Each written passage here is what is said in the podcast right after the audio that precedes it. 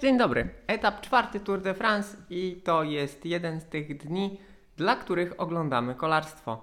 Yy, Wygrana Marka Cavendisha, piękna, wzruszająca, złapany dosłownie na linii mety yy, uciekinier dnia i to wszystko poprzedzone protestem kolarzy. Ja nazywam się Marek Cyniec i codziennie wieczorem komentuję dla Was najważniejsze wydarzenia na Wielkiej Pętli od czego znowu zacząć? Tyle wydarzeń, wydawałoby się, y, że to y, dzień jak co dzień, y, no bo etap dla sprinterów, ucieczka dwóch dzielnych śmiałków, mm, którzy budowali przewagę, peleton ich trzymał na dystans i w ostatniej chwili zdecydował się gonić, no i wygrana sprintera. Nuda? Zdecydowanie nie. Słuchajcie, e, Brent Van Moer, który uciekał razem e, z Luke'em Periszonem, Thomas Degent, etatowy uciekinier i specjalista ucieczek na wszystkich wielkich turach, powiedział, że mm, Van Moer jest nowym Degentem po tym, jak Van Moer świetnie spisał się w takiej roli skutecznie na kryterium Dudufine, czyli podczas sprawdzianu przed Tour de France. I dzisiaj był naprawdę o włos. Był naprawdę o włos. Peleton bardzo, bardzo długo mm, zwlekał z e, rozpoczęciem pogoni i z rozprowadzaniem sprinterów. Mm, na 10 km e, przed metą przewaga minutowa, mm, ponieważ Van Mar zaatakował e, jeszcze słabnącego Periszona. To było tak na styk. Potem troszkę wariował pomiar czasu, ale 40 sekund, 30 sekund, jakby peleton odrabiał faktycznie po sekundzie na 100 metrów zaledwie. I dopiero w samej końcówce bardzo, bardzo przyspieszył. No i Van Moer został y, wyprzedzony na niecałe 200 metrów przed metą. No to, to była przykra historia. To była przykra historia, no bo zawsze kibicujemy takim, y, takim śmiałkom. Ale słuchajcie, ta przykra y, historia została całkowicie przykryta przez inną historię, zarówno piękną, jak i wzruszającą. Bo Mark Cavendish, Mark Cavendish się popłakał. Mark Cavendish nie wiedział co powiedzieć, mimo że na konferencjach prasowych był setki razy, setki razy udzielał wywiadów. Jego miało nie być na tym Tour de France. Jak chwilę potem powiedział Michael Morkow, Cavendish trenował, cały czas trenował, cały czas wierzył, że na tym turze się znajdzie. On E, raczej nie liczył na to, że pojedzie zamiast e, sama Beneta. Sam Bennett z powodu prawdopodobnie kontuzji, chociaż też nie do końca wiadomo, e, nie wystartował. Hmm, Cavendish został dołączony do składu na Tour de France naprawdę w ostatniej chwili i on do tej ostatniej chwili trenował i wierzył.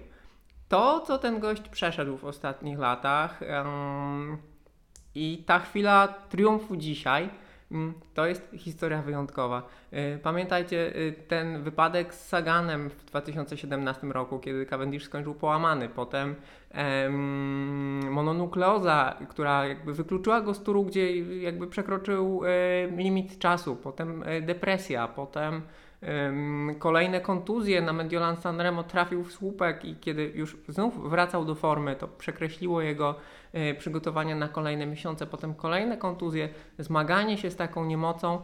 No i w zasadzie wizja końca kariery.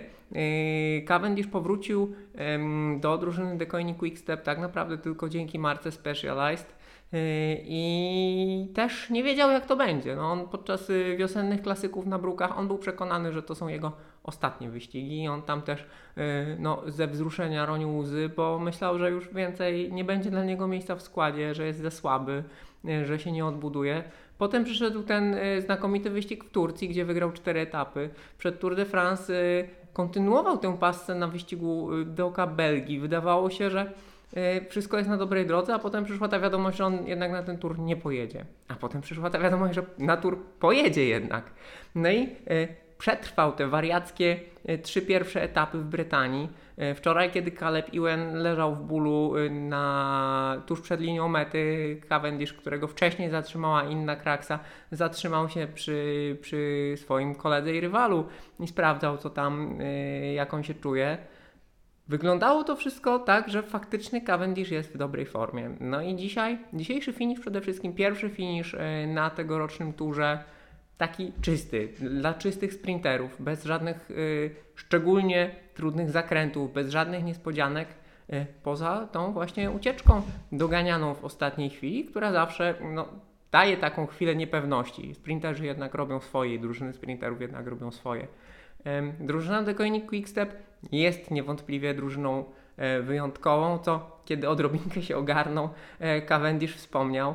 Mm, wspominał o tym też Michael Morkow, mm, no bo y, dzisiaj to jest następny aspekt tej wygranej Cavendisha. Tak, jemu pomagał Julian Alaphilippe. Julian, Julian Alaphilippe to nie jest, to jest nie byle kto, bo po pierwsze to jest aktualny mistrz świata, e, który dzisiaj wspierał, rozprowadzał, nadawał tempo i mistrz świata, y, właściciel zielonej, zielonej koszulki, czyli lider klasyfikacji punktowej, zwycięzca etapowy, y, który jutro chce pojechać czasówkę jak najlepiej, aby liczyć się w klasyfikacji generalnej. Y, dzisiaj jakby eksploatuje się i, i pracuje dla Cavendisha.